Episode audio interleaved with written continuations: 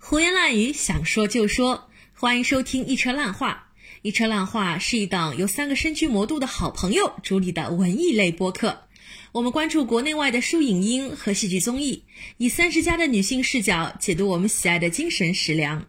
希望成为您的江浙沪文艺小指南。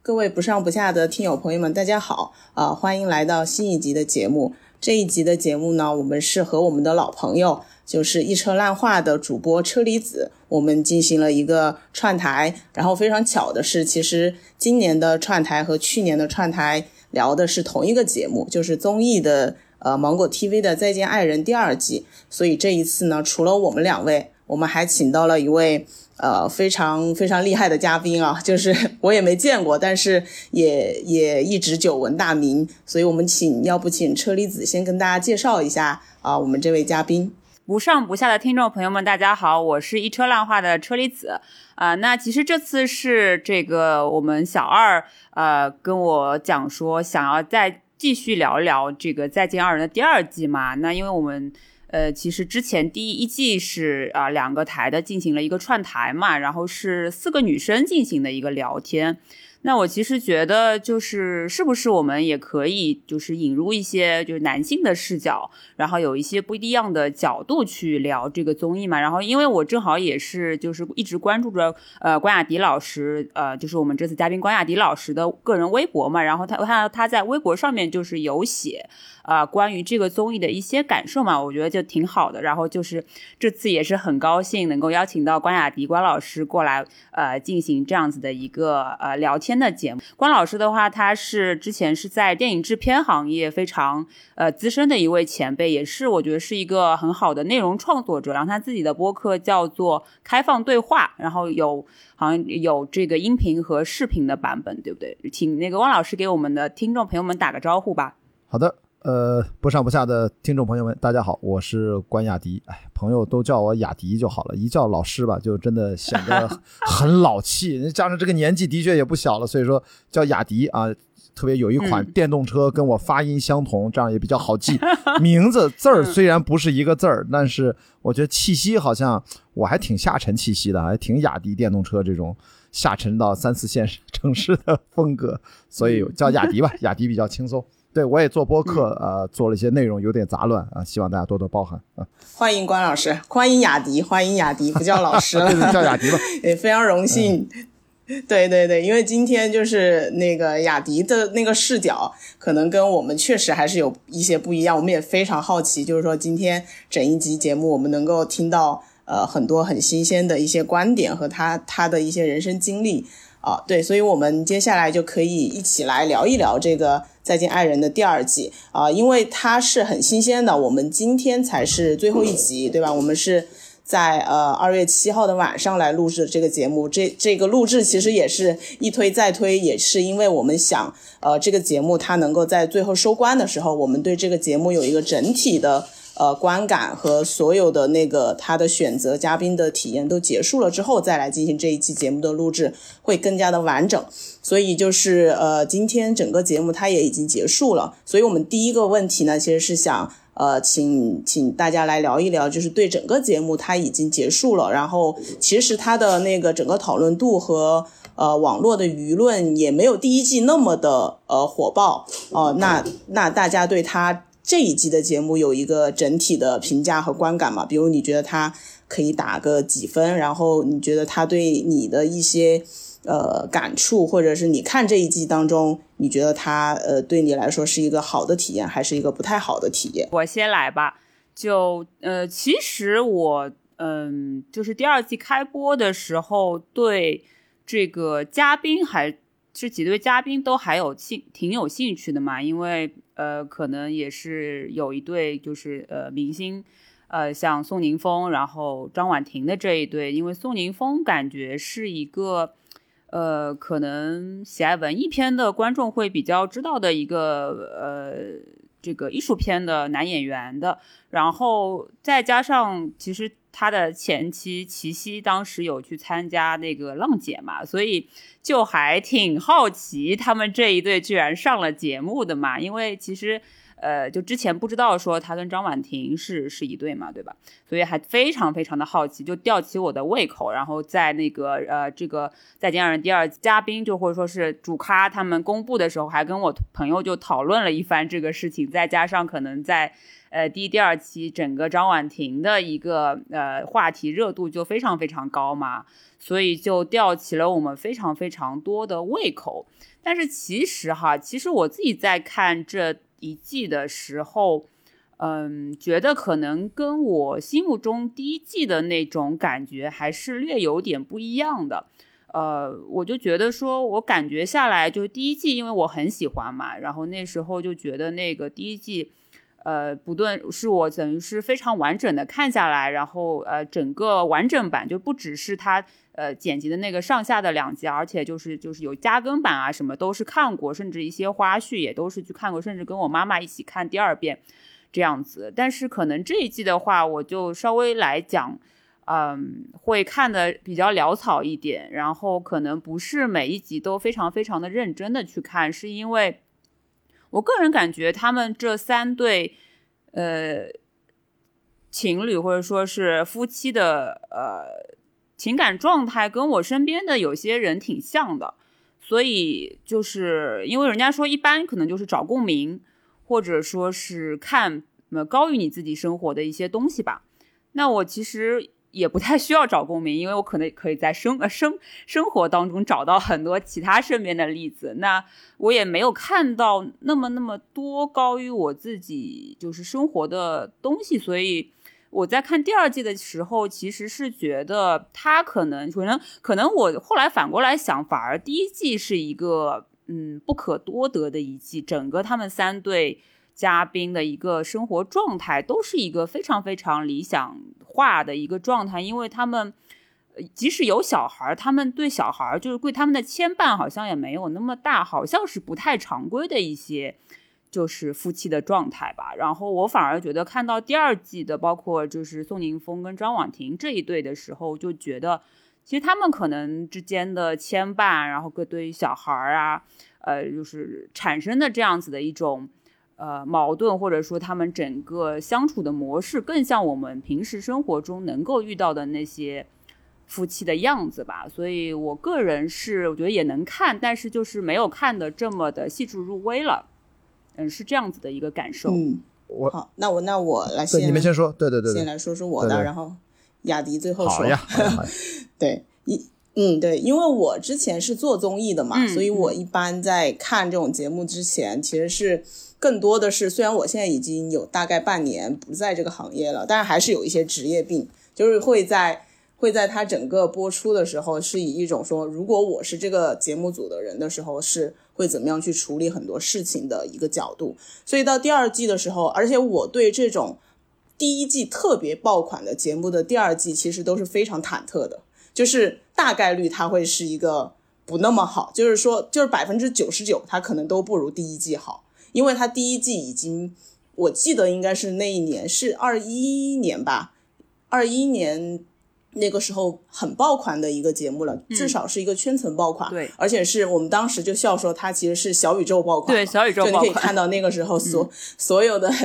情感类的、女性类的播客，其实都在讨论这个节目，对，所以它到第二季的时候，你从这周围所有的体验和反应来说，也能够感受到，当然也跟社会环境有很大的关系。然后它整个的那个讨论度和关注度都没有那么的高，但它第二季其实还是保证了非常非常好的一个制作水平，因为它。第一季，他团队肯定是核心团队，都是那个团队是没有变的。然后第二第二季第一季的时候，我不是去采访了他们那个总编剧嘛？其实他是第二季他是没有参与的，啊，他是总编剧之一，他第二季季是没有再参与这个节目了。呃，但是他说，比如说像制片人和总导演，其实都是保持一致的。然后他第二季的呃整个节目来看的话，我觉得就是。在整个导演组的层面，他一定是做到一个一个及格的一个分数，因为他没有办法去超越他第一季了。第一季是一个所有人都不知道是什么东西的情况下，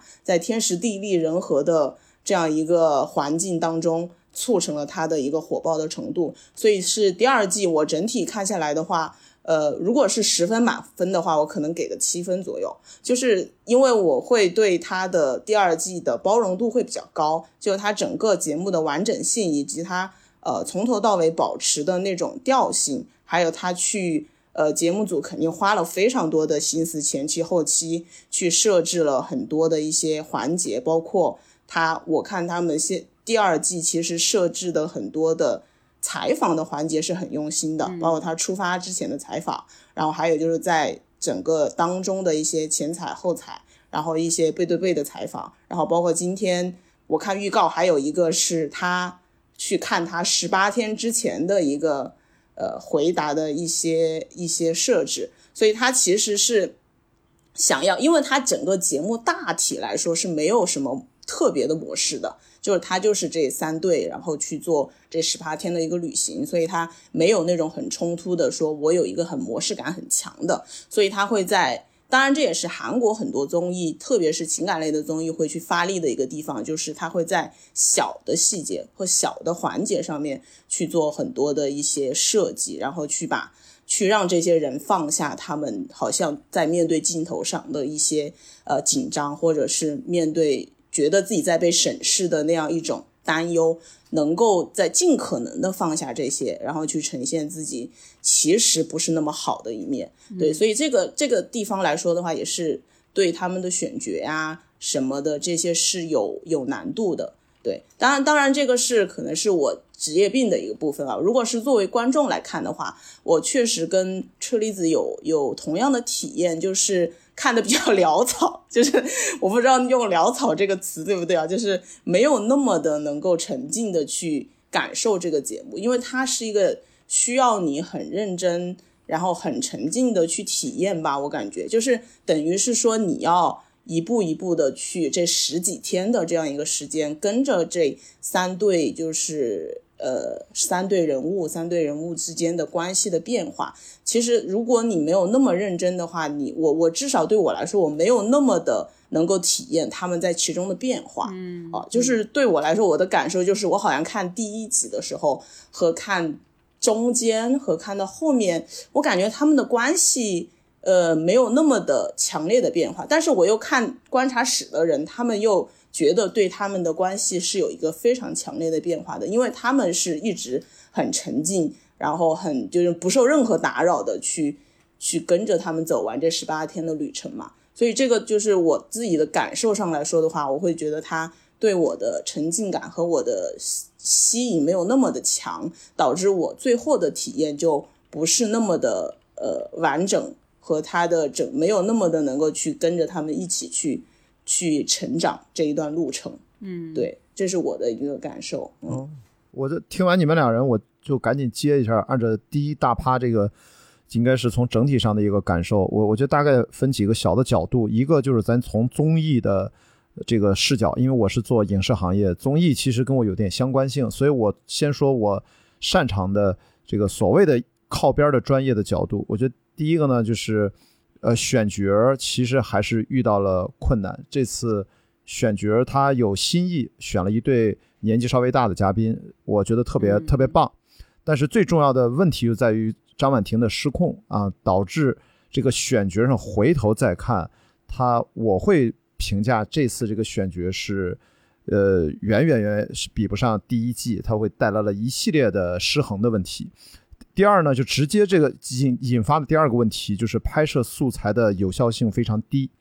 导致刚才你说的小二说的，为什么要有那么多的前前采后采什么回放，就是因为他们那十八天里面的有效素材太低了。这我们一般拍电影叫拍片比，这个拍片比实在是是有严重问题的。第三呢，就是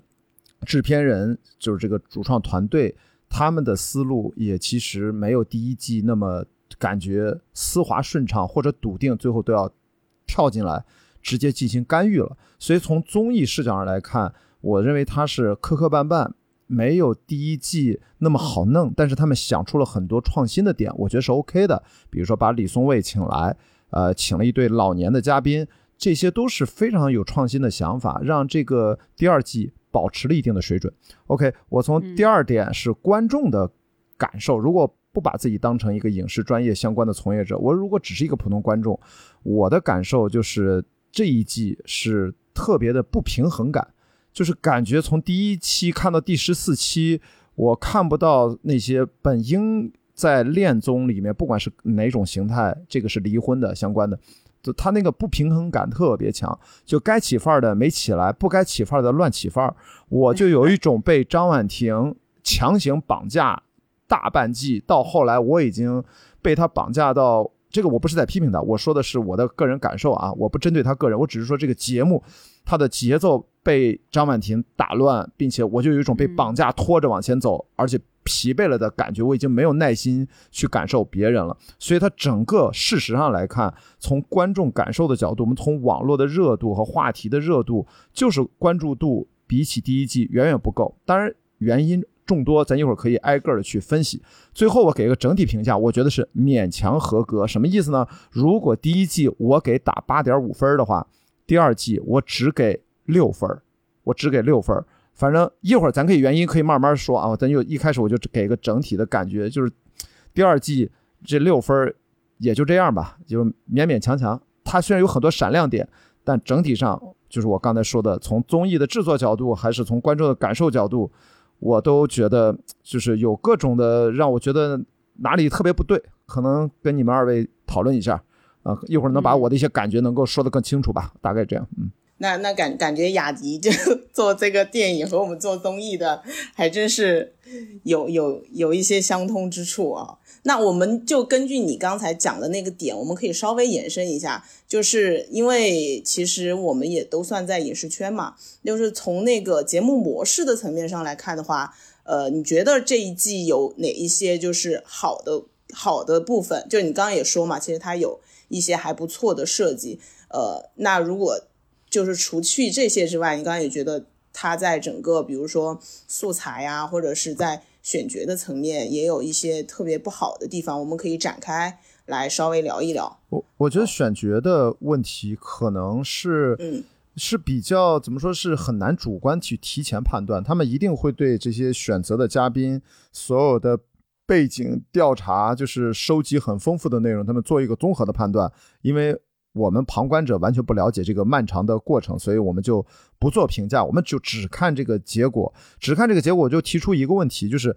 他选角这个过程不评价，因为我们不了解，我们只看最后节目呈现出来的嘉宾的呈现出来的状态，给我的直接的感受就是他们一直不在状态。前几期就是什么叫一直不在状态呢？就是你你刚才提到一个词叫沉浸感，我就觉得这些嘉宾自己。还没有完全接纳自己，其实正在拍一个应该放松下来的，才能够才能够真正达到这次心灵疗愈目的的真人秀。他们很漫长的过程都没有接受这个事实。但是第一季不是这样的，第一季大家来了就非常的怎么说呢？就松弛又又尬又很难受，就是能敢于打开自己。啊，又对，又尬又又，他们又难受，但他们也敢于打开自己，可能是这个形式感比较新鲜。那么这个他们第二季的嘉宾非常为难，因为他们都知道接下来每一个环节都要发生什么，他们就没有那种新鲜感，他们就感觉节目组。导演组肯定会有一套的，呃，指导我们环节 Q 流程，每天的 round down，飞行嘉宾，还有杨迪这种莫名其妙的主持人来了要串一下，他们他们都能够预期到，他们就等着这个事情发生。这个东西吧，我就说之前的导演可能忽略我，这是我猜的，以下是猜测，可能是忽略了提前要跟嘉宾沟通这件事情，就是让他们忘掉这个东西，可能肯定沟通了，但是目前来看，沟通的结果。好像不是那么好，这个是导致咱们三个人看第二季，可能很多朋友看第二季，我们没有那么沉进去的原因，是因为他们明摆着没有那么沉进去啊，这是一个我的观感。其中一个很要命的小纰漏就是，请了两位讲粤语的香港地区的朋友，他们这个普通话实在是我们作为这个没有办法，就是请了他们老呃呃年纪大一点的嘉宾非常好。但是语言关，我也第一次遇到了才知道，呃，也也阻隔了这个沉浸去体验他们的故事。到后来可能才好一点，所以他们俩一说粤语，那些弹幕都在说啊，说粤语感觉他们好自然，不拉不拉。你看他们明明他们是最容易沉浸的一对儿，但是没想到语言的天然屏障普通话，把他们的情绪不断的在阻隔阻隔，所以这也是一个很无奈的一个小的方面吧。嗯，对，因为你刚才讲到，就是他们没有办法放下自己嘛，这个是我刚开始的时候也说，就是这个为什么第二季会非常的难，因为。第一季的节目是大家都觉得你不会爆，就是你就是一个名不见经传的，然后你也没有请到大艺人，对吧？其实第一季的也都是一些半素半艺的一些选那个嘉宾，所以大家来就是觉得，呃，接个工作或者是真的是有一些情感的需求，他的目的会相对来说单纯很多。但他第一季火火爆之后成那样之后，他。第二季无论他选什么样的人，他都非常难，就是让他们真的是没有，好像是抱着比较单纯的目的来上这个节目。然后，所以他其实刚开始的时候就提到过这个问题嘛，就是你为什么来上这个节目？那个就大家其实的原因都也也有卢哥说我是为了钱啊，对吧？还有就也也有这样的一些回答。所以他这个这个问题，我觉得他。天然是没有办法解决的，但是但是可能就像刚刚雅迪说的，像他整个这个选角的过程当中是有一点超出了，就是他能够去控制的一个程度。就比如说像张婉婷这样的嘉宾，他已经超出了超出了导演组的一个把控，他没有办法用用我跟你前期的沟通，因为导演组要跟他们建立非常信任的关系，然后。然后让你去忽略掉所有所有的摄像机的这样一个目的，但是他通过这些，好像他能够从综艺或者是从他以前的所有的经验的这些手段里面，没有办法去达到这样的一个目的了，导致他最后的结果是这样。其实从另一个层面上来说，他们最开始的时候也把张婉婷作为他们的一个一个抓手嘛，就是他没有别的，对，没有别的。东西去吸引观众的时候，他更多的是把这个当成一个营销的手段，或者是吸引眼球的一个方式。呃，这也是无奈之举吧，感觉是。所以，我问一下你们二位，你们觉得这三对嘉宾哪一对儿拆开来看是接近第一季那三对儿呃观赏的整体的感受的？是有哪一对儿？也就是说，这三对儿，咱从观众的角度，你对哪一对儿他们呈现的这个关系，在节目里面的状态？跟第一季那三对儿比较接近，这三对儿里面有吗？OK，我觉得是 Lisa 跟艾薇那对。嗯，反正我我自己觉得，从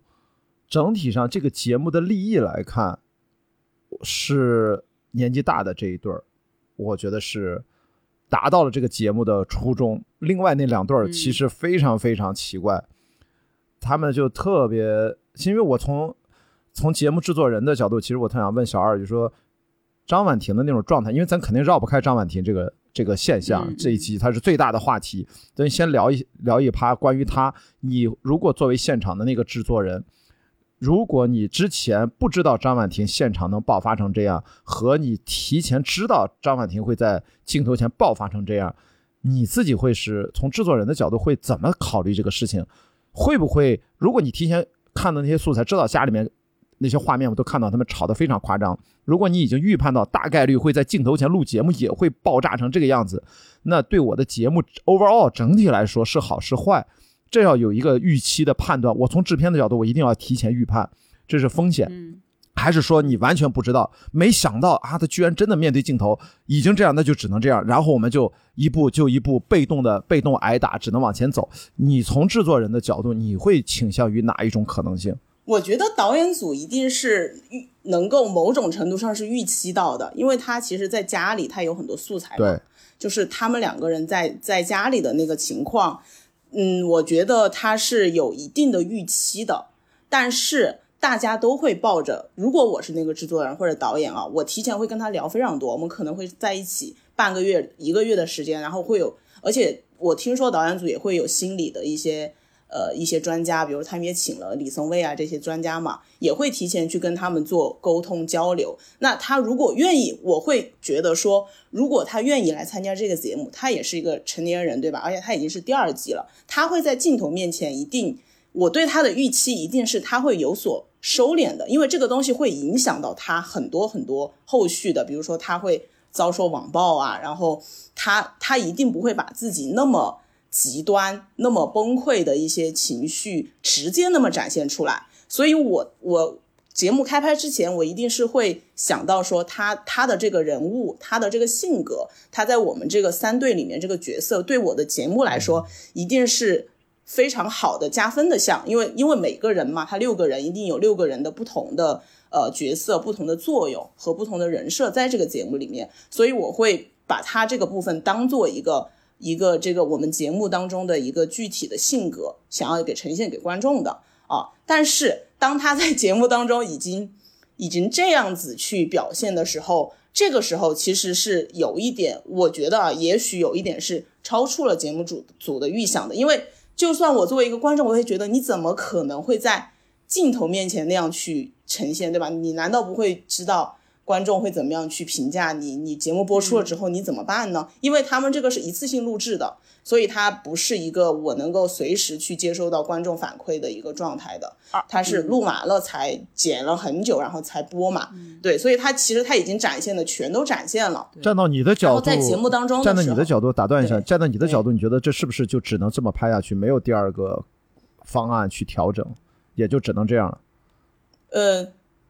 如我觉得他现在的这个程度是 OK 的，因为他前因因为像我说的，这个节目是全部拍完了的，所以前面呈现哪些素材给观众，我导演组是可以决定的，所以他一定是知道了最后的结果，他才去选择前面的素材，让观众去看到他整体的一个一个变化和一个走向哦，所以他其实是在比如说某一集他表现特别夸张的时候，他一定会在下一集去给他做一个软化，或者是给他往稍微往回拉一拉。就如果说他最后就已经崩溃到。就他一一路崩溃到底，对吧？他跟那个宋宁峰也是吵吵到不可开交，他们俩最后就在路途当中就就掰了，就散了。那他前面一定不会这样去处理。就他他在素材的选择和呈现方面，对对，嗯，这是张婉婷实在是，我觉得让可能让所有人没有想到。所以到后来我看到他那一段我其实我一直就不知道该怎么去说服自己去理解这两个人。我后来去告诉自己说，我就不理解他了。然后，因为我生活当中，我我看这种节目，我从来不去评判他们。我每次的出发点都是，我喜欢看这样的节目，我总是设身处地去想，呃，像第一季那三对儿，我如果陷入到他那种情况下，我会怎么办？那这一次呢，我就发现我无法沉浸，就是我很难把自己带入到。他们的那个场景当中，因为可能有点极端，或者有点我过于的理解不了，就是我的那个共情度其实的确不如第一季。呃，当然你看，像呃像 Lisa 那一对儿，他们都直接涉及到生老病死，这其实是非常沉重的话题。当然我说这是好的点啊，他们应该敢于去做这样的创新。但是对于我这个年纪，对于很多节目观众，都是更年轻的观众，二十三十四十就算大的了。那也的确都还没有到那个份儿上，所以他的代入感又弱了一些。所以我这次我其实等于我放弃了我去代入，我就真的去就就看一下吧。我真的觉得我是为了第一季的认可，然后强迫着自己把第二季看完了，这完全是冲着第一季的面子。我觉得还是把它看完了吧，我就。因为我都没有再追，我说后来去补着我，我前三集追追完了我就崩溃了，就张婉婷爆发了，我说这这这个 综艺怎么回事？我还发了发了微博吧，可能车厘子看到过，就是我是我说这个节目明显的出问题了，我不知道你最后怎么收，现在收成这个样，说实话真的属于就是，我觉得就是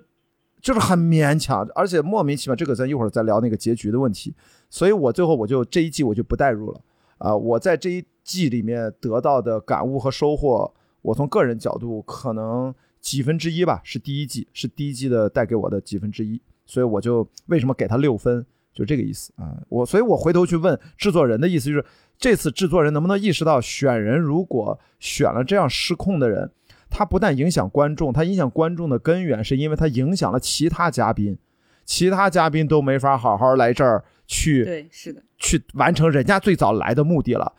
到后来那样，就是 Lisa 一生病。那是一个重要的转折点，让所有人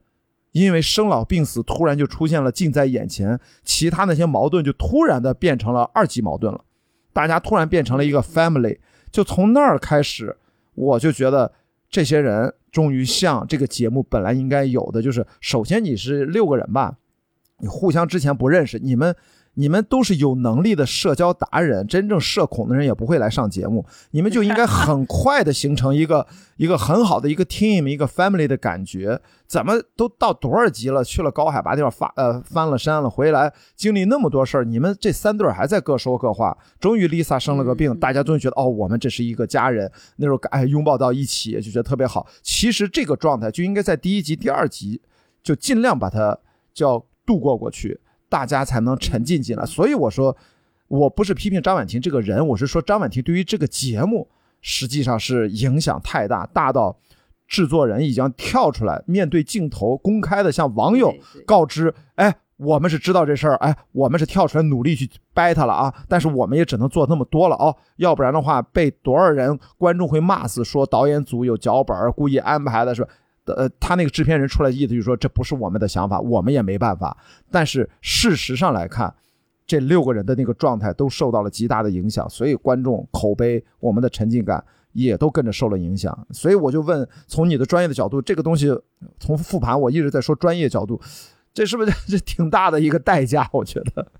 肯定不是他们最初那么想的，我觉得肯定不是他们最初的预期吧？我觉得。对，就是这这这事儿，就就等于是说，他虽然利用了他的一些过于极端的表达，然后去吸引了一些注意力，但是对整个十几集的节目来说，这这有一点儿就是得不偿失了。唉，反正我是略略遗憾。就是我的观感啊，我的观感是，就像刚才就是雅迪说的，然后小二说的那样子。我看这个综艺的时候，我第一季的感觉是，即使说有一些小的矛盾，然后他们之间有一些，比如说老王一些这种言论啊什么，让我们觉得很不适，但是他们还是就六个人还是就是在互相倾听对方，然后互相在互相之间能听得进去。那其实我觉得张婉婷她来这个节目，可能到很后面才稍微打开一点，然后他在中间的很长，在一开始的很长很长一段时间，是一个像茧子一样的东，就是存在，他不肯打开他自己，然后他也听不见、听不进别人呃跟他说的一些话，不论是宋宁峰还是其他的可能呃嘉宾。呃，然后他就一直是以他自己的逻辑，甚至他想控制宋宁峰，想控制整个就是节目组呈现的东西，然后他始终在你说的控制特别呃对，对是控制。他始终在这个就是观众、制作人还有嘉宾的身份之间反复横跳，所以你看他早期的时候在跟这个宋宁峰还会有一些小话，就是说。呃，录着录着会告诉宋宁峰说：“你这个时候应该怎么说？”他就是始终可能就是跳脱不沉浸不到他应该在这个综艺的角色，而就是还是经纪他经纪人的角色，对吧？还是他对老公经纪人的角色去控制一些东西，所以就会造成说我们观众看的也没有办法那么沉浸，然后可能就是他自己也录得很拧巴嘛，因为他这角色就很不清晰，对吧？因为你说的这个控制到进一步，它造成了什么呢？这次观众大家，我在第三集爆发最顶点，我就弃看了，我是后来补看的，偶尔断断拉拉看的，是因为这种状态，它为什么不只是影响到现场的几位嘉宾，它直接都影响到了观察室的那一波嘉宾，观察室那一波他们都害怕，他们都害怕。就是这个害怕渗透到了屏幕前，我们所有的观众，我们觉得我们内心弹幕都这么说，我都认同的，都是嘴替，就说，我觉得我被他霸凌了，我被张婉婷给给给怎么说伤害了，伤就是就是比控制更进一步，就是我看这个节目本来是找共鸣，然后回想自己的问题反省，结果来了，我天天在这儿被他当个三孙子一样，在这儿精神攻击，你知道吗？这个他再怎么道歉，他造成的某种层面上的精神损害，无论是对身边的其他嘉宾，还是观察室的嘉宾，还是节目的观众，事实上已经造成了某种精神伤害，这是。某种程度上，我认为我我如果是这个节目的制作人，我是深刻反省这一点的，因为他违背了做这档节目的基本初衷。要知要知道，上一期里面最大最大的矛盾，老王那种爹味儿还是比较常见的，而且他爆发了那么几下，老王的性格有个根本性的转变，而且在这十几期之内，大家眼睁睁看得着，所以很多人又原谅了老王。另外那个 KK，他也就是那么倒霉，喝酒就那一次大爆发，对不对？他不是一直来，我只是说，我不是说 K K 那个事儿好啊，我只是说 K K 被人网暴，最后都说都不敢出门。其实不就是主要的问题是因为那次酒后的算是失态吧。但是张婉婷可是分别分散在十四期节目的，主要是前半段，几乎是每一期她都要来一小段乃至一大段，而且跟不同人无差别攻击，这个东西太可怕了。呃，我所以我就要说到那个观察室的这帮人，还有一个问题，刚才其实没有提到，我觉得不是那么的重要，就是让第二季，因为前面说了一些先天的。呃，事实造成的无法预期、无法控制的因素，但是观察室的嘉宾，他们却依然按照第一季的状态给自己加了码，就是感觉观察室人几乎没换啊，就换了一个伊丽静，然后他们在集体的发力，他们集体的，如果第一季呢，他们就比较 chill 那么录，如果是百分之八十，那我觉得第二季每个人的感觉，他们的劲儿是百分之一百二，这个东西就跟。就跟他们看到的这些嘉宾第二季的表现不如第一季更有沉浸感，但是他们却表现出沉浸感比第一季还要猛。这个一个一拉一推，这个反差其实看完了回头想还挺搞笑的。就是他们真的很认真，但是呢，呃，那里面的六位嘉宾对应第一季的表现，其实有点就是跟他的观察室的嘉宾的投入和认真的加码有点不匹配，所以说也看起来有点有点尬。啊，有点大家观众还没那么激动呢，观察室的嘉宾们都激动起来了，就这意思啊。他跟那个内容不匹配，这是另外一个小问题啊。他已经不是核心问题了，它是一个呃呃就旁支问题，核心问题是制作人要思考的。我觉得，我觉得 这个可以到时候让他们制作人来听一下。对我，我刚刚就讲的那个车厘子讲到那个张婉婷，我觉得她参加这个节目。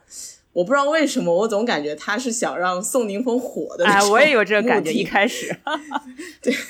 对，因为他永远都是一个，因为他也是圈子里的人嘛，他也他也知道这个节目肯就比较火，然后他又带着一种我要对吧？我对我老公的事业好像不是很 满意，然后如果他能够参加这个节目，能不能让他就是说知名度啊，或者是认知度上面都能够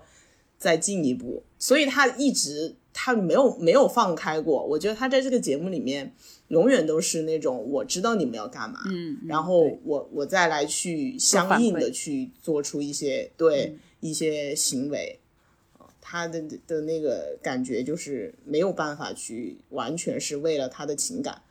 去做出他自己的一些对对理性的一些控制，我对，我觉得我最最不拧巴的啊，我就说是那对就是 Lisa 那一对儿。啊，我觉得还是相对，我一开始好像也不太明白，到后来就完全理解了。剩下那两对儿其实我都没太完全看懂，这一会儿咱们再，我到现在我全看完了，我也不知道该怎么去 理解他们，都都挺难的，其实都挺难的。嗯，有一对儿比较正常。嗯，哎，那 Lisa 那一对，你是从她 Lisa 生病那个节点开始有转变的？呃，其实是李松蔚，就是。这第二季的节目啊，真正的亮点其实就是一，他把艺术疗愈这一趴给放大了，因为之前就是画画嘛，就是那个画像嘛，这次他又加了一个每个人画一幅画，然后又拼起来，拼完了呢，这个是第一季没有的嘛，拼完了之后还让李松蔚来点评了一下，你们记没记得？我不知道车厘子有没有看，因为车厘子只说看了正片，他在点评画的那一期，实际上他把他很大的一部分都放到了。他的那个叫呃，就是叫什么 VIP 才能看的，然后 VIP 那个弹幕不是很多，所有人都说这才是应该是正片的内容，你们为什么把它只放成了 VIP？就是我想说的是，真正的呃，特别是 Lisa 这一对儿，他们真正的关系的变化，就是放弃了打麻将这个。由头是从那次艺术疗愈啊，注意这个我们专业的层面把它叫成艺术疗愈是啊，叫 art therapy。其实这是在国外非常流行的，其实是是几乎跟人人都可以去参与的一种对自己的内心的调整的一种方法。其实就通过绘画，有有的通过音乐，可能有的通过玩泥巴或者怎么样的都都可以。所以我是觉得在那一刻，呃，李松蔚之后再跟他做了一个读解。彻底的让他们两个人的那个心结、那个麻将那个事儿就放下了，而不在于之前第一轮他们在一个桌子上吃饭，那是伊丽静也其实是灵魂拷问过你。后来会发现，在这种问题灵魂拷问是没有用的，因为之前那个叫什么，就是那个香港的那个女演员，周星驰电影里面那个叫什么什么姐，她不也来了吗？啊，十六姐，石榴姐其实也已经讲得很好了，伊丽静的提问也不错，没有真正的动摇他，真正的改变他内在自己要决定改变的，其实是那次跟李松蔚聊天，然后聊完了之后，他已经完全从道理上知道自己的问题了，然后再遇到生病，然后我觉得就后面就全都顺了，嗯。他就像变了一个人一样啊！我觉得这个这个是我我觉得特别好的，嗯。嗯。那我真的要去补看一下，因为我以为艾薇是通过石榴姐的灵魂拷问才 想法发生转变的，哦所以我一直是这么以为。所以原来这个 VIP 内容才是正片，是吧？因为艺术疗愈啊，这是一个国内还除了心理咨询师之外不太容易关注到的一个领域，在国内国外是非常普及的。就是你通过他们的绘画，实际上他们为什么要通过绘画、听过音乐来做这种艺术疗愈，就是因为我们大部分时候的自我表达是这个语言的压缩系统在我们传递出去，对方还要再解压缩、再理解，实际上它是功能非常受限的，所以就需要在语言无法表达的过程当中，经常就跟感情有关，或者是心理阴影啊、童年创伤呀、然后他们在绘画的过程当中。他们其实都释放出来了。我们去想一想，宋宁峰跟那谁的画就是完全不一样。宋宁峰画了几座山，拉着他就画了很简单的线条，然后要去奔着那个那个谁就画了一大片阴影。就是这个张婉婷内心阴影太可怕了。但是我觉得最终 最最终这个大结局，我觉得。我觉得宋宁峰真的他是得到了一部分的疗愈，因为在最后一集，今天刚看他说了一个很重要的一个台词，随口说的。因为第一对儿他是往这边走，宋宁峰说：“咱们往这边走，嗯咱们向着太阳走吧。”哇，我听到那那句话我就特别被触动了，因为这就呼应了他的那幅画，他的那幅画是拉着张婉婷去翻山头，山的那一侧有一个太阳。他要去寻找两个人的太阳，但是张婉婷一直不相信有太阳，但是最终他们牵着手，但是牵手是肯定了，这个结局他们俩之间没有质疑。他说了一句：“说我们向向着太阳走吧。”就那一刻，我觉得宋宁峰他至少在各种的精神霸凌和他自己也有他的一些问题和困难，到最后这个节目还是让他坚定了自己吧，还是面带着之前所有的伤痛和困难，眼下有一些问题。你要知道，我的朋友在在那个什么什么苏苏苏州戏剧节是吧？还在在哪个地方戏剧节听他在现场，这个节目还没播完，他现场还在那问我该不该离，该不该离，就是他的现实生活当中他的问题肯定还没有完全解决。这个节目在播的时候，他在线下还在问那些朋友，哦所以但是他至少在那一刻，镜头给大家看到的是拉着张婉婷的手说。我们往这边走，我们迎着太阳走吧。啊，我觉得这句话，所以他就呼应了那个艺术疗愈。所以我会觉得，真正的像艾薇和 Lisa 的改变，是跟艺术疗疗愈那一集的那一趴，从绘画到读解到沟通，它的作用要远远大于伊丽静的逼问和石榴姐的灵魂拷问，因为那是一个很专业的东西，它是它是很有价值的部分，是这个第二季内容比第一季创新的部分增加的环节，我是非常认可的。嗯。那我真的怪不得我对该该该对我去再复我也没有看一下这一那个趴。嗯，我也没有看那个 VIP 的部分，所以其实当时，呃，他们出现那个就是 Lisa 生病，然后那个艾薇的整个表现的时候，就整个节目节目组采接接受采访，还有观察室的反应都说这个就是这一季的高光时刻，嗯，就是一直在说那个第十集，第十集是整季的高光时刻。但其实我看到那儿的时候，我我是有点不理解的，就是我我我的感觉就是艾薇还是一个一个施舍的那个身份，就是你现在都已经面临这样的对吧？我们的矛盾已经变成刺激矛盾了，我这个时候我就要施舍你，然后感觉我在关照你的那种，让我觉得其实没有那么的。就是他他的流露的那种真情，没有那么让我觉得感动。你你不觉得他们俩这一对儿跟我们很多年轻人的父母，我觉得应该是我这一代人的父母，他们的精神世界其实本质，他们这对关系讲的是，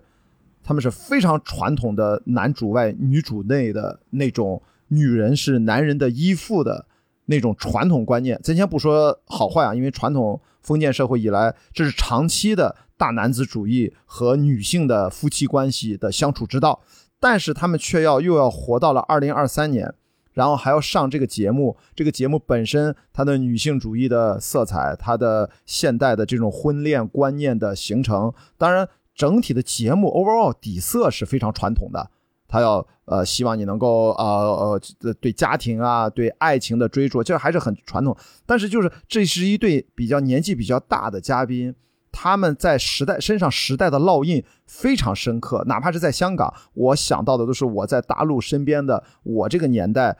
呃的父辈的父父母之间相处的那种影子。你现在就可以想象，你现在如果把一些六十多岁的身边的我的，比如同学或者比我年轻十岁的同学的爸妈，给他们扔到节目上，他们可能看上去会更让你觉得崩溃。也就是说，实际上是一个传统观念和现代性的一个冲撞，最终。我觉得艾薇是利用了各种借用了各种的一些辅助手段和别人的帮助，大家敞开心扉的交流，应该是他们之前的坑节能解决了很多。但是更重要的是，他们我觉得艾薇的变化要比 Lisa 变化大，要大的很多啊。其实这个他是受这个节目帮助最大的人，在这六个人里面，我觉得，嗯。但我倒不是很同意观，就是雅迪的观点哦。因为我觉得，因为这个节目，首先就是艾薇跟 Lisa 是艾薇想让 Lisa 来上这个节目，是艾薇啦提出说我们来上这个节目吧。我其实反而是觉得艾薇，就是首先他他是先提出离婚的那个人，对吧？第二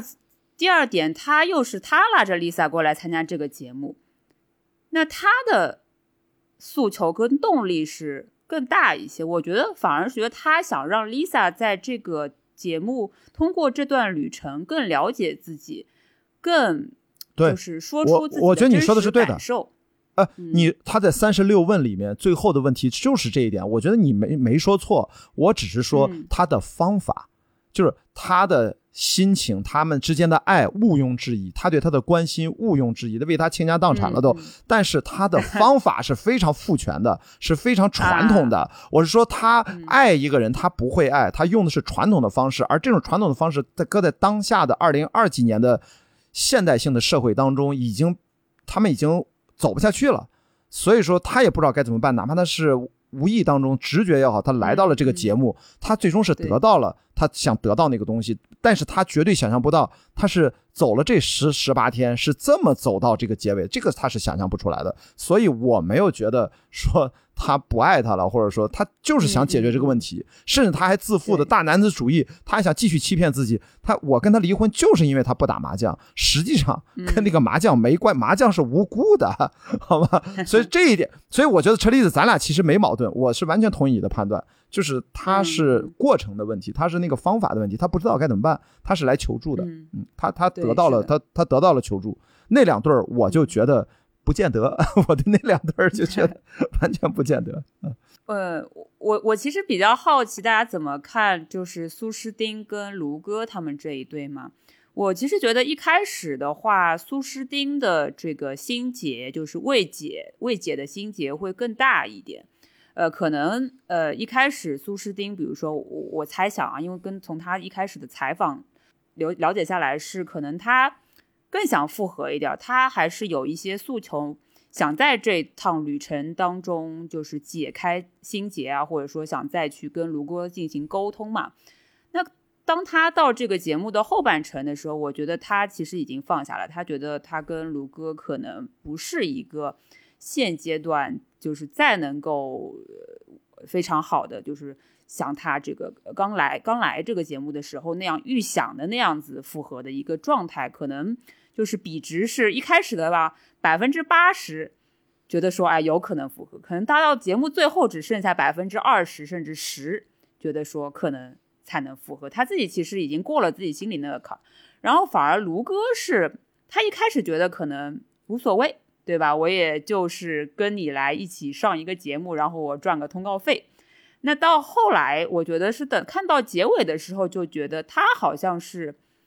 更加的勇于面对自己。虽然说我在他身上还是看到很多的不太成熟，然后还是非常孩子气的一面，但是他好像已经就是敢于面对了一些自己原来不敢面对的情绪也好也好，内心也好。但可能最终他还是没有敢就是特别打开自己，跟勇敢的走出那边。我我其实可以看到他到最后，我没有看最后一集啊，我看到三十六问的时候，我觉得他对这个苏诗丁的情感还是非常的强烈的，但是他就是不敢首先做那个承认和告白的那方，然后他一直想等着苏诗丁给他一个明确的答案。这我觉得就是他还是一个男孩，而不是一个男人。然后。我就觉得这一对就是从就是录制前到录制最后是整个心理状态就还是错位，就是他们在来之前是错位的，但来之后就结束了之后还是有点错位的那种感觉。不知道你们怎么看这一对？这一对就让我想到那个电影儿，就是因为对他们确实没有特别强的。觉得他，我我一开始就觉得他俩不会在一起，嗯，就是有这种感觉，就是他俩在这儿就不是来求复合的。我觉得至少苏诗丁不是来求复合的，嗯，然后他一出现，他就是一个一世独立的，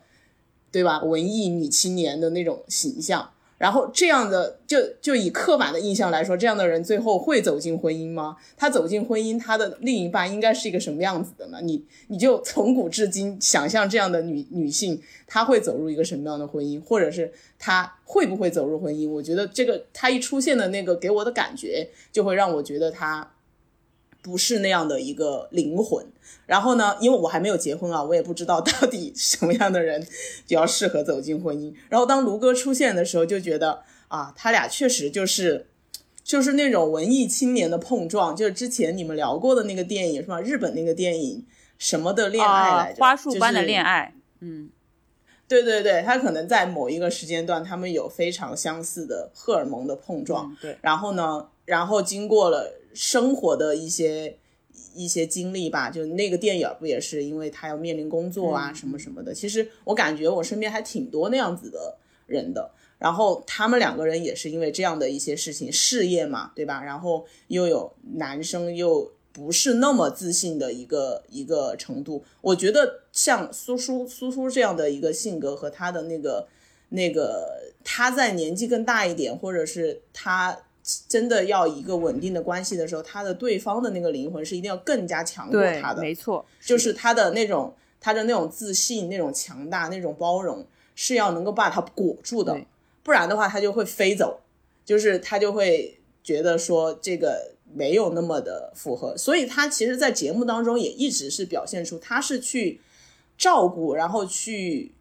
去包容，或者是去帮那个卢哥去澄清一些事情的嘛。我感觉就是感觉他说啊，其实这个这段感情里面，呃，他带给我很多快乐啊，然后我我其实是那个有很多不好的地方啊，因为我在某段时间没有关注到他的一些情绪什么什么的，所以他的那个那个灵魂上来说，我觉得他这段旅程是，他觉得他们当时分开的时候，他是有对不起他那个卢哥的部分的，啊，所以他想要通过这个一段旅程，相当于给自己一个。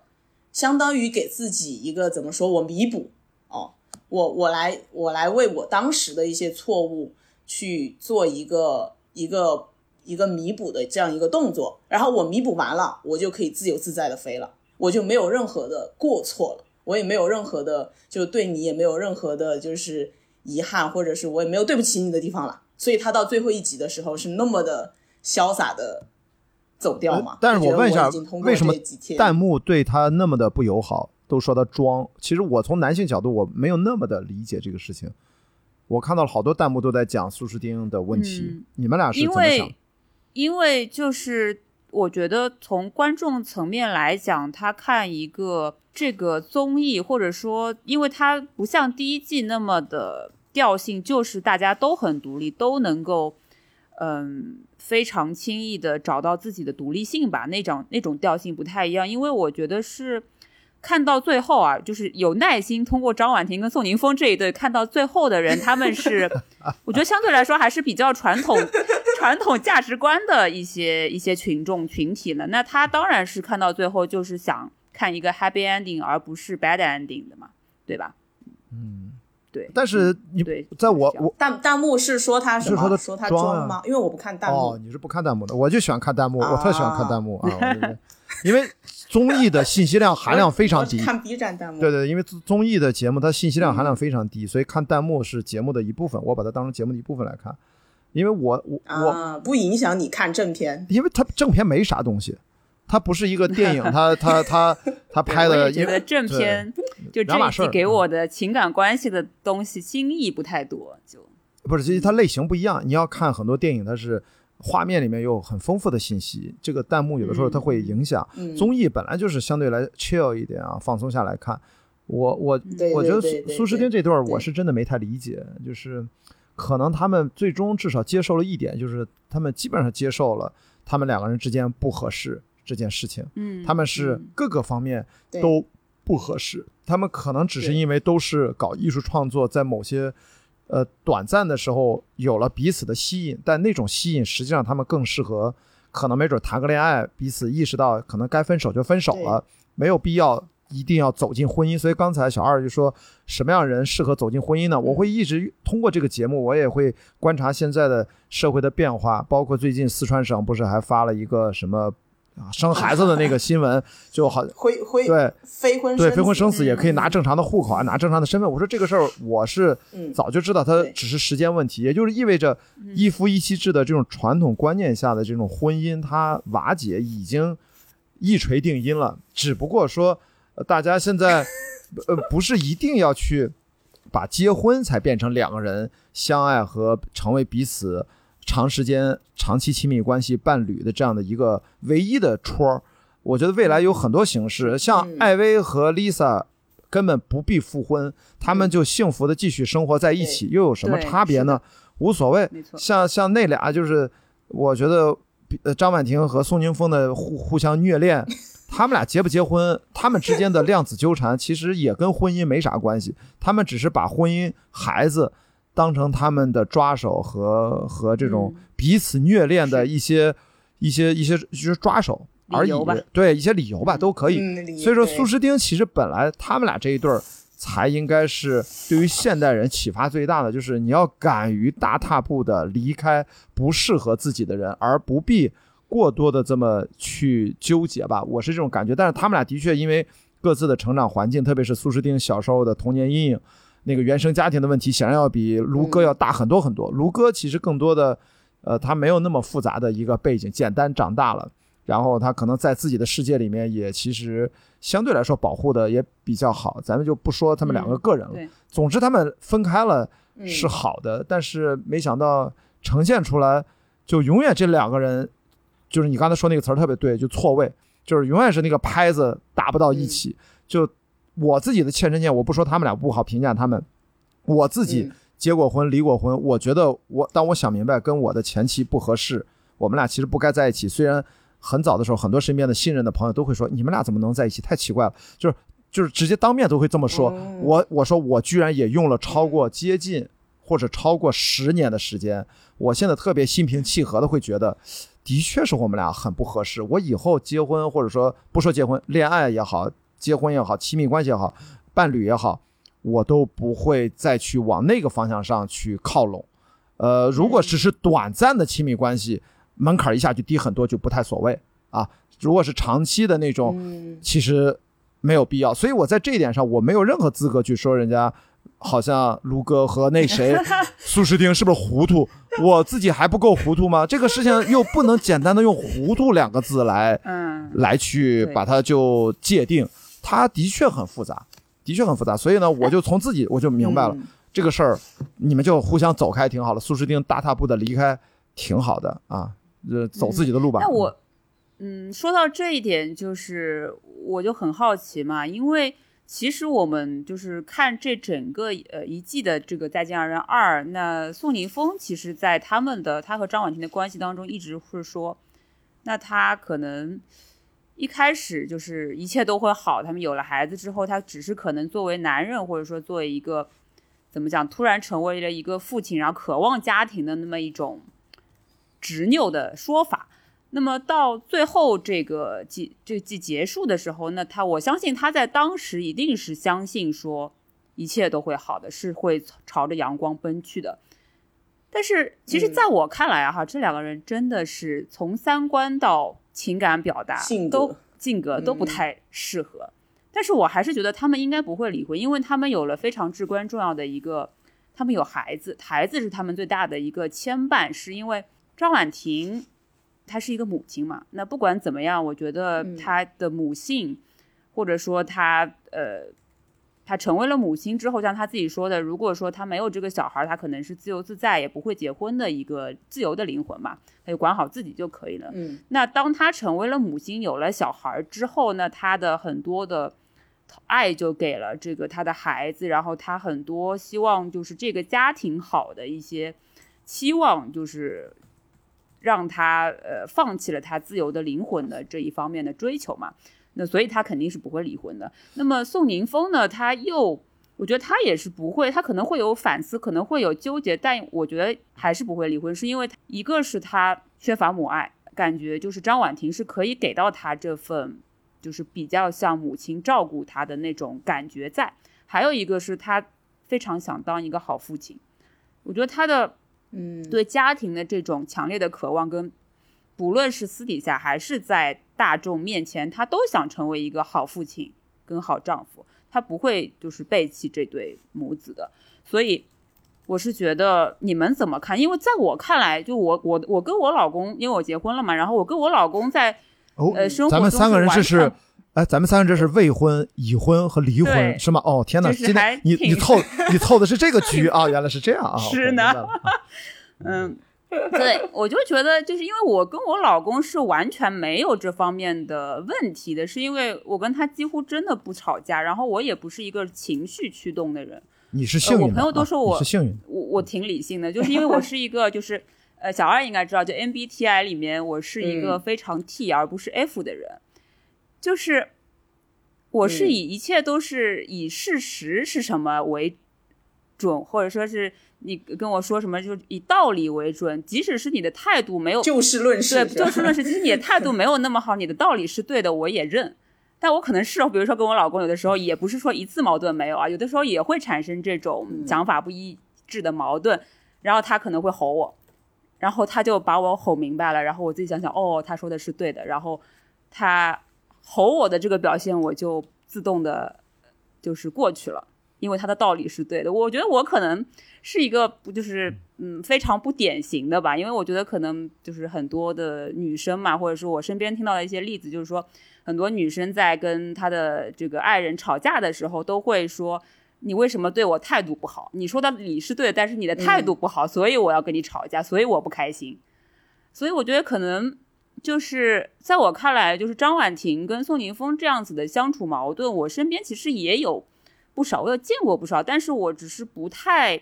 喜欢他们的这种矛呃相处模式，但我也不能说就是说这样的夫妻就不不会长久，他们吵吵闹闹，他们一个愿打一个愿挨，他们也许也能够走很久，而且他们还有这个孩子作为牵绊，我觉得啊，嗯因为长久不是嗯目的啊。大家如果奔着长久是目的，那很多事儿就是另外一种解释的方法了。但如果说你抛开了，咱俩是不是要奔着在一起就要长久？那如果只是要看他们俩在一起相处的模式，如果咱讨论的是模式，那就是另外一个疗法。因为如果你奔着长久在一起，那就是互相彼此妥协。其实他们俩也，我一直说他们俩挺般配的。我跟你观点不太一样，嗯我觉得他们对对对，我觉得他们们俩真的一个愿打一个愿挨，然后为什么就是他们俩的相处的模式的本质是什么？就是我到后来还能追看，我也在思考这个问题。在我看来，就是他们有有一种爱人彼此在一起亲密关系，他们都是完整的，尽量的保持主体性，然后两个人能够再去共同创造。但是他们俩是。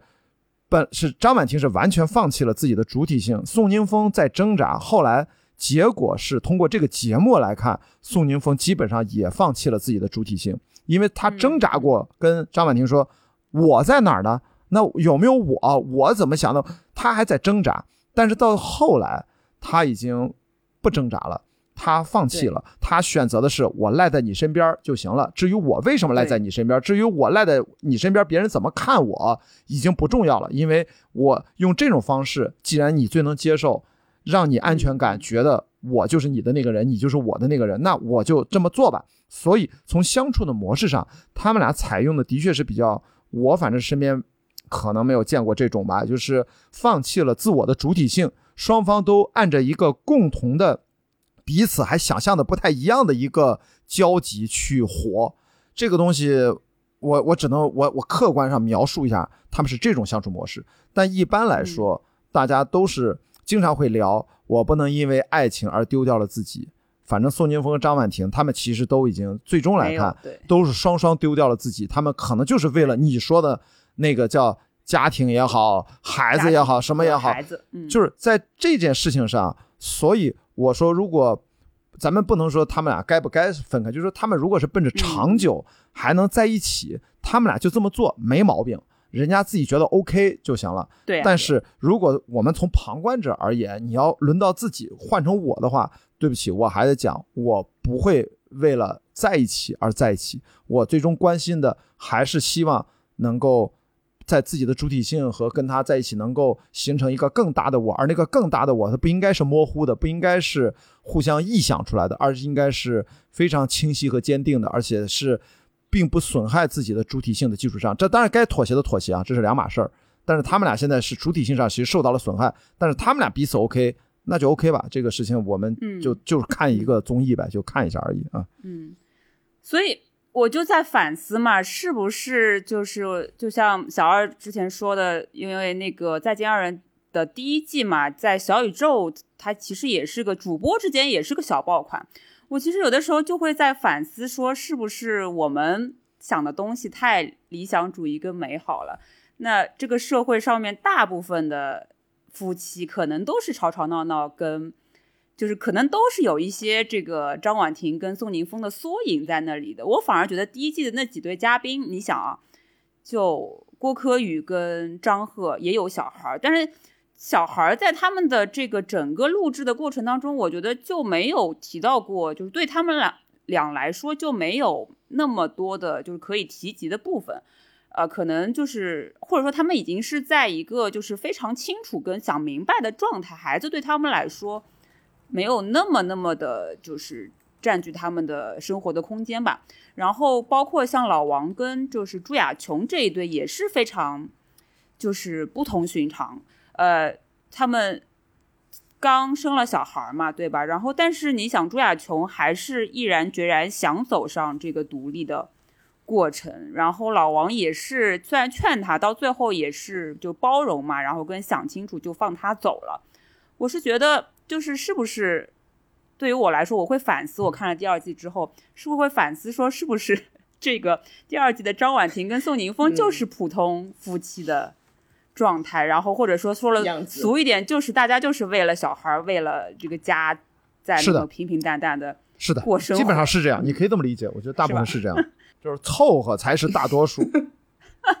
凑合，对，说的好就凑合。但对，就是凑合。但是他们这个也是比较极端的情况吧，就是能够对对是 比较极端，但但我真的跟你讲，我身边不止一对是这个状态，而且有一对很明显的是有生了两个小孩，女就是都在凑合，然后还有一对可能是也是吵得非常厉害，但是双方还是能有走下去的理由吧，嗯。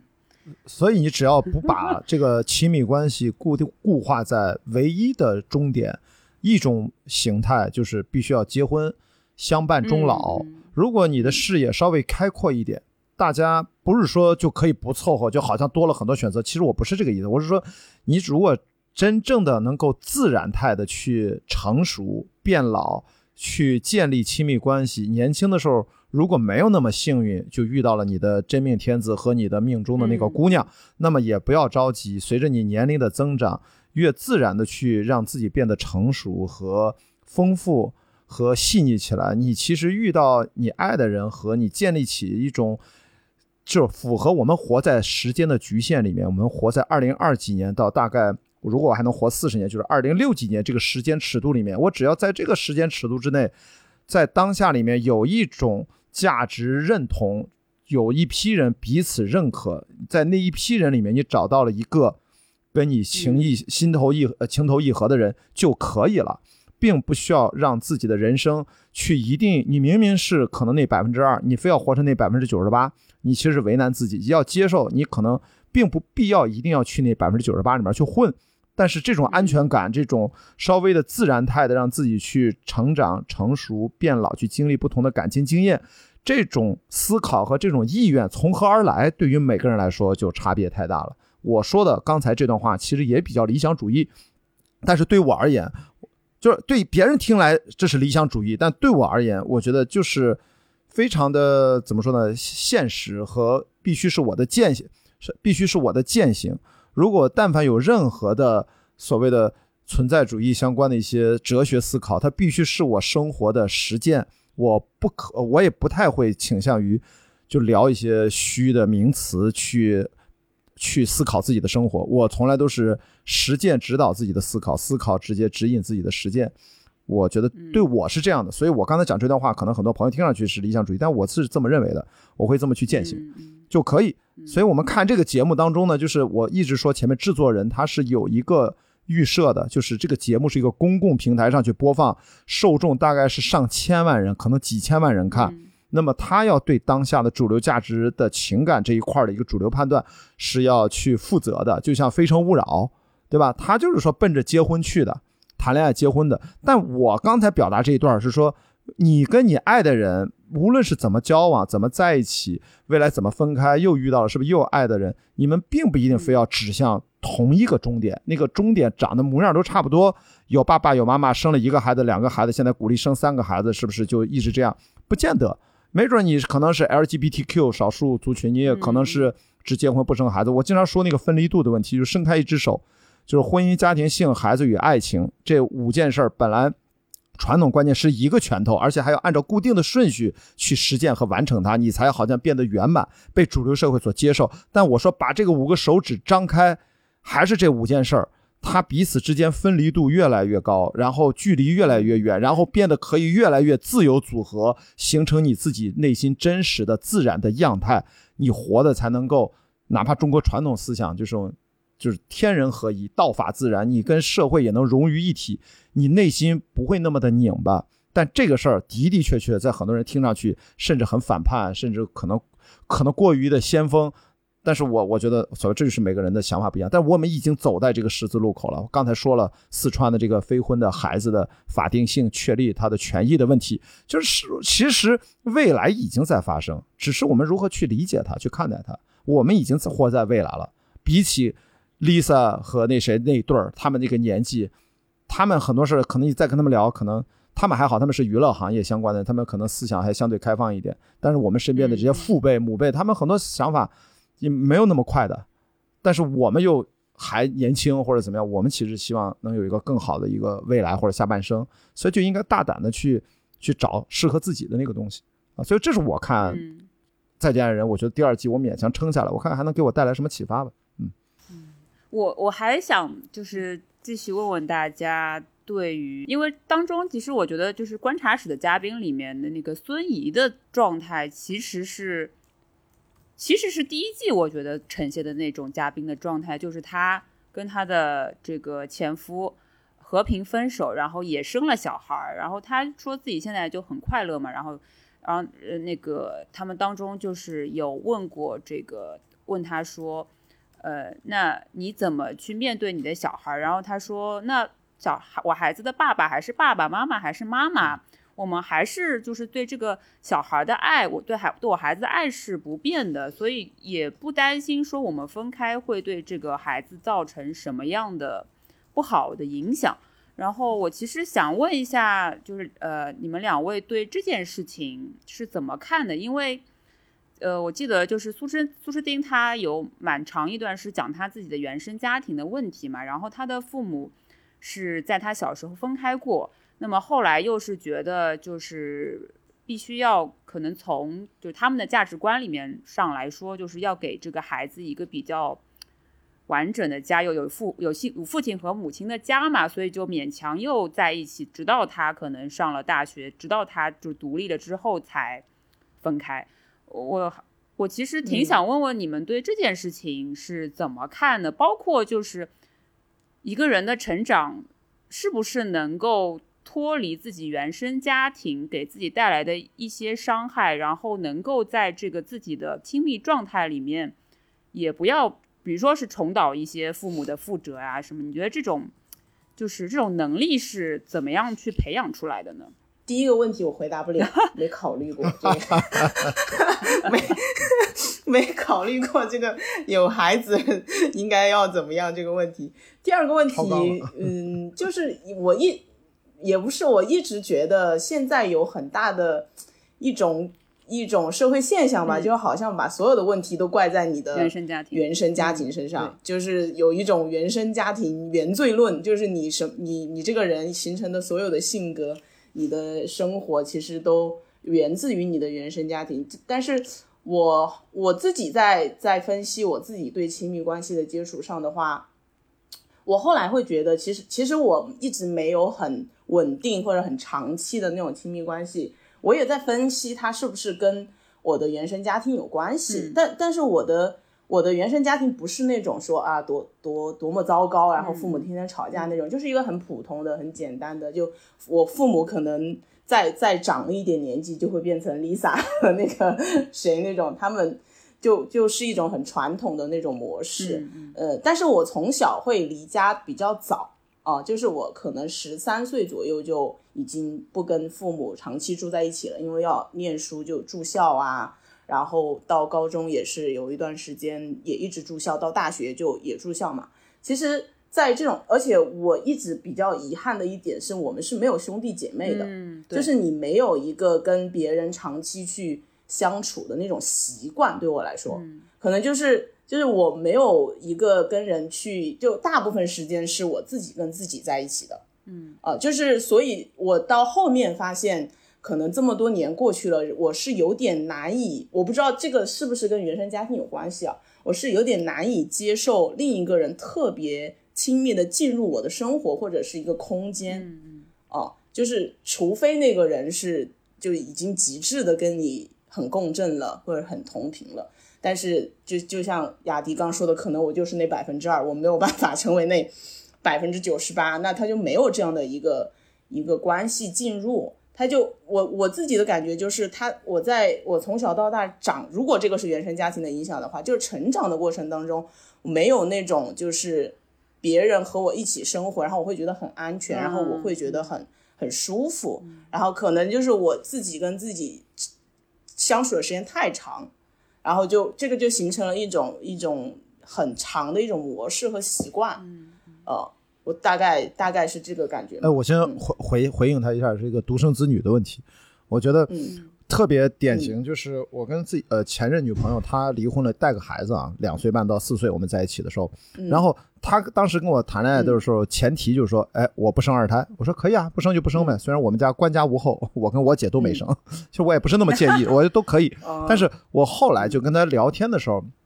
他当然，我们俩分手之前，他其实有了一百八十度的转变。当然，我们后来也没有机会了，就没在。他其实又愿意生了，就是因为他在跟我交流的时候，他发现我经常跟他谈起什么事儿。我说：“你看啊，现在遇到什么家里的大事儿，我都是跟我姐商量。我其实跟我爸妈也没啥聊，他们都七十多了，对吧？我就跟他讲，我说如果你的儿子，他那个是个儿子嘛，我说你就得笃定他未来找一个好的伴侣，不然的话，其实他身边没有一个他的至亲了。因为，我说他比我小八岁，他是八七年的嘛。”那就是他基本上就是这一代都是没有兄弟姐妹。我说我从小长大，我是七我是七九年的，七十年代末八十年代初计划生育那会儿还没完全彻底执行呢。我们的小学成长的过程当中，四眼望去，身边都是一半都是有兄弟姐妹的，至少都是哥哥姐姐，所以大家就是很习惯了这种。去谁家串门都是有兄弟姐妹互相照应啊，互相互相就是那种还是怎么说一起玩伴长大的那种状态，不只是说同学之间，就是你在家里面有人跟你玩儿，所以我就他突然就意识到说，只要但是就说你生不起孩子另外一回事儿啊，不想生养，觉得这个世界变得太糟了，咱就不讨论那种那那种那就那种情况。如果在你觉得呃生完一个之后正在犹豫生不生第二个的时候，只要你觉得条件还基本上能够承受和承担，这个时候我觉得可以换一个角度思考。就是父母都会老去，孩子十八岁以后都会出去闯自己的世界。真正能跟他并行的血亲，其实就是自己的兄弟姐妹。父母都会老去的。其实这个孩子要自己长大，是所以在这一点上，我觉得我的前任他突然意我识到我。有一个，我我打啊，你说你说，我基本说完了。我有一个关于孩子嗯的，我有一个关于孩子的思考，就是我说我要么就不生孩子，我要么我要生就一定会生两个以上，嗯就是就是我一定不会让我的孩子也变成一个独生子女，因为我觉得这个对我的，就是我感觉我的人生是很缺乏这个这个就是你的兄弟姐妹这样一个角色的，嗯，嗯。因因为你们在一起，其实是一个互相能够，其实小时候是玩伴，长大之后可能也是个重要的一个交流对象，而且他是你的同辈人，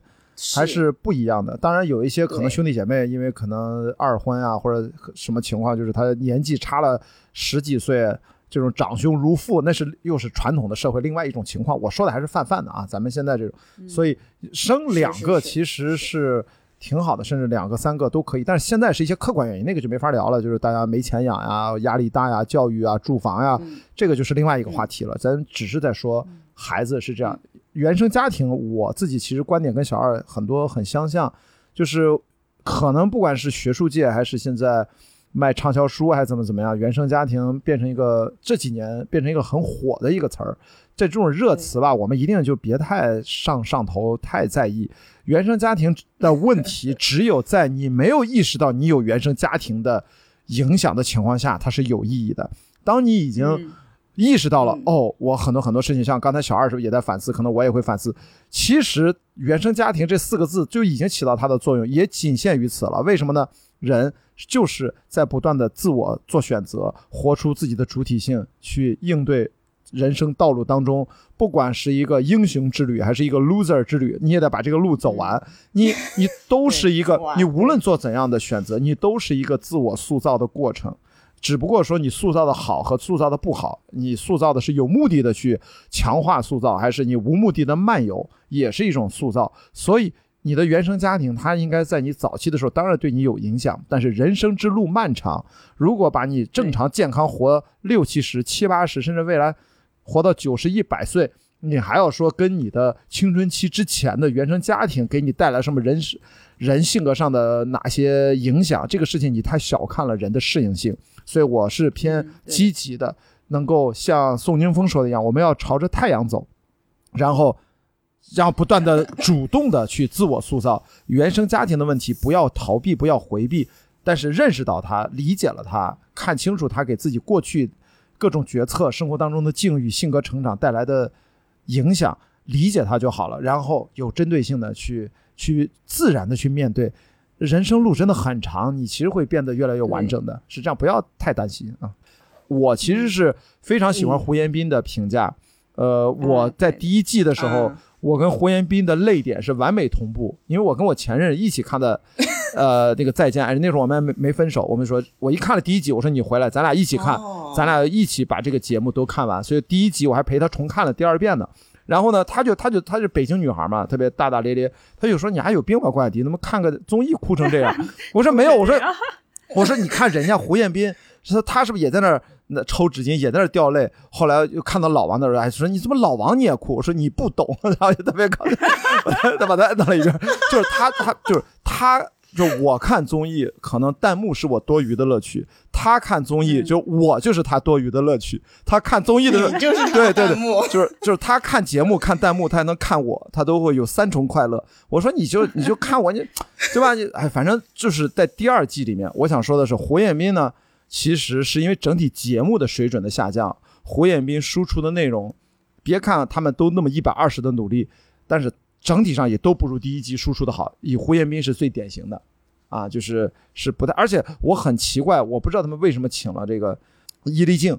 就是他自我防护性嗯特别强，包裹性特别强，他擅长的就是犀利的拷问别人。但是这个节目其实跟伊丽静是特别，我觉得不能发挥出哎，不发挥出他的特点。他的特点就是你让他当一期飞行嘉宾，到了饭桌上去拷问，呃，艾薇也好，还是拷问谁。但是他如果坐在这么啊、拷问随便拷问拷问张婉婷也拷问的非常好呀。但是你让他坐在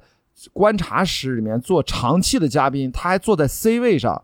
你就觉得他跟李维嘉真的是那种共情能力。李维嘉不是哭的都是鼻子都是抽的都不行了，这个那才是观察室嘉宾的这个这个这个这个东西。但是我不知道他们是不是觉得他有点太夸张了，所以找了一个面无表色，就是偶尔掉点眼泪，整个十四期里面可能就哭了一两回的这种。反正我对伊丽静是没太就是没太印象特别深，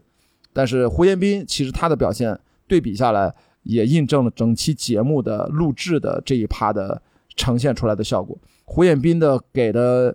深深切的思考呀什么的各方面也不如第一季，但是整体上它就是一个水准啊，它是也就是说我们经常说做电影评论，如果电影本身不好，你的评论能好到哪里去呢？对吧？你的你的这 主体六个嘉宾三对故事就这样，你让观察室观察个鸡毛呀，对吧？也就这样了。但是大家我就说还得那么努力，还在使出那个吃奶的劲儿，要把这个场热起来，我就觉得他们。哎，赚那份钱也挺辛苦的，哎，挺辛苦的。对对对对，钱不好挣，但是他们已经很好了，老师我很专业了。关老师，我我觉得哈，我觉得就是我在看这个节目的时候，我整个表情就是伊丽静，就是冷漠，很冷静，在看你们还想怎么玩 所以那就这样子。你如果说是那个那个有社恐的那个男的叫什么？那个最左边那个。呃，我突然想不起他名儿，黄志忠，对，黄志黄志忠至少他是非常清晰的有输出的，伊丽静他的输出你必须得把它扔到现场，他会突然进入到某一个主持人的状态，他才是伊丽静最最佳的状态。他搁到一堆观察室里面，等于大家都是一堆主持人，等于是。他在这里面就特别尬，而且呢，每次被 Q 他都特别闪躲。不想把自己的真实想法和个人的生活袒露给大家，他也觉得不舒服。就总之就是，反正我也不知道。心比较强的一个。我反正这是制作人的思考，他可能想要易立竞的那一趴的东西，但是没有想到易立竞整体的这个状态跟这个节目也没有激发激发出可能他们期待的那个化学反应吧。嗯，当然这是关于易立竞了啊，这小事儿。嗯，所以我觉得我我我这一季。几乎没有没有流泪，几乎我忘了，可能有一次是吧，还是怎么样？就是完全没法走心啊。但第一呃第一季的时候，真的是跟胡彦斌是完美同步。他什么时候掉泪，什么热泪盈眶，我也是。第二季就没有这个状态了，完全没有了啊，没有办法，我也我也我也做不了还有一个比较大的感受啊，我就第一季的时候，不但是很沉浸的在看这个整个综艺，而且他们人美景美。就是我对这个他们去新疆旅游嘛，然后我对整个他们这个这个旅行地的这个向往也很高涨，但是到第二季我就基本上记不起来什么这种就是人美景美的那个时刻了。你知道为什么？因为我们全部都在张婉婷的 PTSD 当中，我们我们的大脑算力和情感接收器已经无力去接收其他的信息。其实他该拍的都拍了。但是真的，我我觉得其实一样美。对，就是你已经无力去去还去享受那些美景。你记得中间他们不是哇，这是大片什么哇，那个雪山他都拍了，还是很美的。但是你的你你总是觉得有一股阴影，一个老大哥，一个一个 big sister 在在 I'm watching you，随时可以爆炸。你而且你不知道他什么时候爆炸。然后你这每一次他终于哦要爆炸了要爆炸哦哦他居然放过他哦大家说那些哦天哪他没有爆炸就是你说我所以我为什么在开头说他一个人绑架了整个节目就是这个原因就是一个情绪的起伏我们在做剧本的时候经常会做情绪曲线就是每一场戏它有节奏型戏和戏之间的关联它是要有情绪的变化的你是九十分钟的节奏和一百二十分钟的电影是不一样的流浪地球一百七十三分钟情绪节奏也不一样。那么我们的情绪节奏全被打乱了，无法建立正常的预期。这个其实是是我觉得回头复盘来看，反正这个节目组他们要如果要做第三季，我甚至怀疑他们因为这个事儿都做不了第三季了。在我看来，他们肯定会做了，但是 但是出了这样的问题，第三季如果还像第二季这样的话，我就觉得没有必要看了。除非是说孙怡真的第三季，他说回来他来做嘉宾。他跟对他跟董子健，那董子健为啥来呢？人家那么爱你是吧？那董子健要上这通告吗？董子健还真不是需要这种通告，可能孙怡孙怡需不需要咱不知道，反正他是爱这个节目吧。我觉得他表达是他太喜欢这个节目，不行，我来做嘉宾，我不想在观察室了，也也不是不可以，对吧？但是我就觉得第三季如果我就问两位，你说如果第三季还是第二季这样的一个水平，你们还会愿意追吗？或者追的动力是什么呢？我的第一季带给我的情感分儿，到第二季基本上消耗的没剩啥了。说实话，用完了。嗯是的，哎，那那那如果第三季邀请你，你愿意去吗？哦，我其实自己的再见爱人，我我跟我前前妻离婚六年了，只见了一次，是两个半月前在上海喝了一杯咖啡，两个半小时，不需要十四期，我们两个半小时录完了已经，而且我们之间没没有任何的没有任何的需 值得好多机位去拍。然后都不值得，你知道吗？就是我们就是在谈工作，我们没有彼此的八卦，没有任何这个节目最重要的什么三十六问、七十二变都没有。我们就是他有一个事儿工作事儿，他知道我们俩工作搭档关系是非常好的，所以我们就喝了个咖啡，聊了个工作。然后我没有八卦他，他没有八卦我。他是过去的六年跟谁谈恋爱了、分手什么我都没问，他也没问我。然后我们俩就走了，他就回北京了。然后呢，可能回来还会有工作的事儿，还会呃有机会再见面。其实我上次跟车厘子说了，我更适合的是这个。再见爱人的团队的另外一个节目叫《春日迟迟再出发》，那个讲的就是已经离婚了，都是一帮离过婚的人，都是一帮素人。哎，我觉得我可以去那种节目，因为大家就是一帮都离过婚的，大家分享一下在离婚过程当中，或者说离婚的原因，或者是内心还有一些事儿没过去，可以拿出来分享一下。那是一个呃 group therapy，就是一个心理疗愈小组，其实它的社会意义也非常好。我是很喜欢《春日迟迟再出发》。我觉得它的社会意义跟《再见爱人》其实是不相上下的。嗯，我们节目组看过来，因为我知道到时候跟那个可能小二的这个播客还还是有一些业内人士会听啊，我们给节目组推荐一下。啊，没有，李松蔚老师已经给我推荐了，李松蔚已经推荐我了，但但是因为我跟李松蔚很熟嘛，李松蔚他就觉得，哎，是啊，你是很适合呀，然后我就给你推荐给导演们，就是随口一推荐而已。我也我也不是说真的那么想上，我只是说我看了那么多，那个是适合我的，我是这个意思啊。我说到这个，到底哪种情感状态是适合综艺的嘛？因为我之前听沈一斐老师跟好像是记得是跟童晨杰聊的一期播客里面有讲说，也有不少人问，就是因为她跟她老公有一个就是播客节目嘛。呃，然后也有人不少人问他说：“你们俩为什么不去上一些真人秀的综艺啊？”然后他就是这么说的：“他说，其实如果我们两个去上这个综艺的话，这个我们的日常生活所呈现出来的，可能就是他不够爱我，就是呈现不出那些表达情感的部分。但是实际上在生活过程中，这个沈一斐老师的这个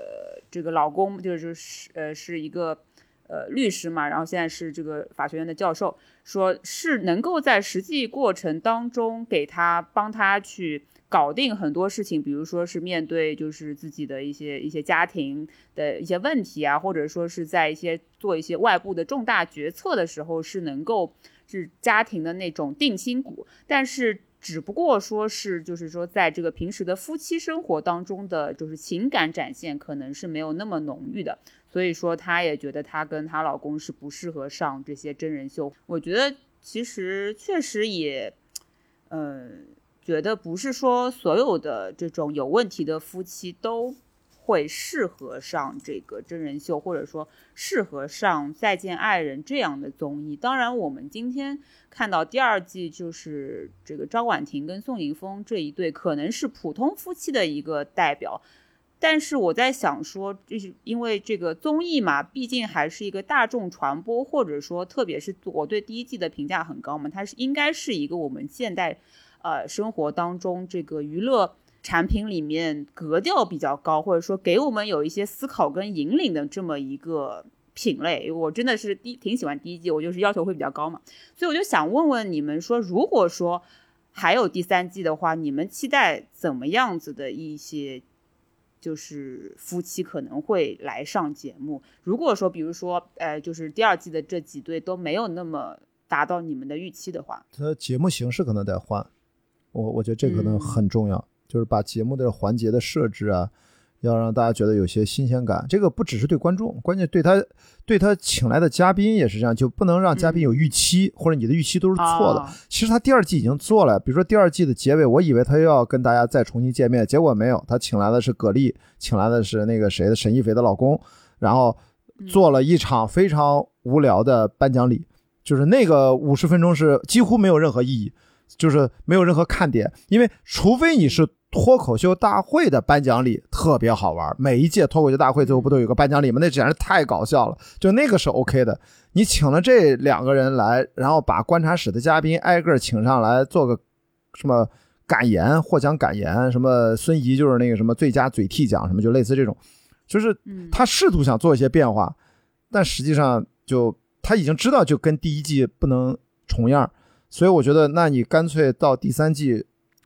第二季已经暴露出了很多问题，然后想想第二季暴露出的问题。当然核心啊，如果你真的又请到了你很幸运。又请到了像第一季那样很自然的能够投入沉浸进来的三对嘉宾，那当然你这个整个的节目形态和模式不用大的改变，我觉得也是 OK 的。但是你不觉得那个概率就特别小吗？特别小，所以说要从形式上给出一些耳目一新的一些东西吧，这样可能也让嘉宾压力不要很大，让观众看上去也不会有很多预期啊。你们后面那杨迪是不是又要来了呀，或怎么样？就是类似这种。啊！我操，就是这，我觉得杨迪这个梗可以上这个节目。对，你对杨迪有什么意见？我没有意见啊，就是他在这里面节目有标签嘛，就是他很尬嘛，他每次一来就就把炸毛了，他都会遇到最尴尬的场面。太差。对对，这是他自己的梗啊，他自己的梗。但实际上这个东西，他对这个节目不是核心看点，不是杨迪呀，所以就说这个东西不不是很重要，最重要的还是呃嘉宾到底是谁。这个东西咱仨。没法预测，怎么预测呀？咱节目组都且挑呢，而且还不能保证张婉婷弄成这样。对，嗯我觉得不能说他搅屎棍那么夸张吧，反正 还有没有人有问题？嗯嗯，还有没有人愿意来？肯定有人愿意来，还是有人愿意来的。因为是节目组愿意不愿意让你来，因为愿意来的人很多很多，就为了曝光度都愿意来，就像浪姐一样，对吧？但是节目组为什么愿意让你来？而且她跟浪姐不一样，浪姐你这这次没来，下一次来，每次都来一二十个姐姐，你这次就六个人，只有三对关系啊，这个还是就是成就成，不成就就挺麻烦的啊。那我们今天聊的也也挺多了，非常感谢雅迪跟我们分享了很多作为一个 男生的视角，而且我们三个人的身份刚刚也讲了，都挺不一样的。所以我们今天也聊得很开心啊！希望下一次有机会还能够呃一起来聊天，有别的那个半熟恋人什么的也可以看一看。好的，然后半熟恋人我还是第一季还是蛮喜欢的啊。可能我在我认识的直男和你们认识的直男当中，这么爱看恋爱综艺的可能不是那么多啊，所以我这个话题我还是稍微多聊了几句，希望大家能够多多。包容啊，谢谢大家。没有没有，非常好非常好。好，那我们今天就先聊到这里，感谢各位听友的收听，我们下期再见，拜拜。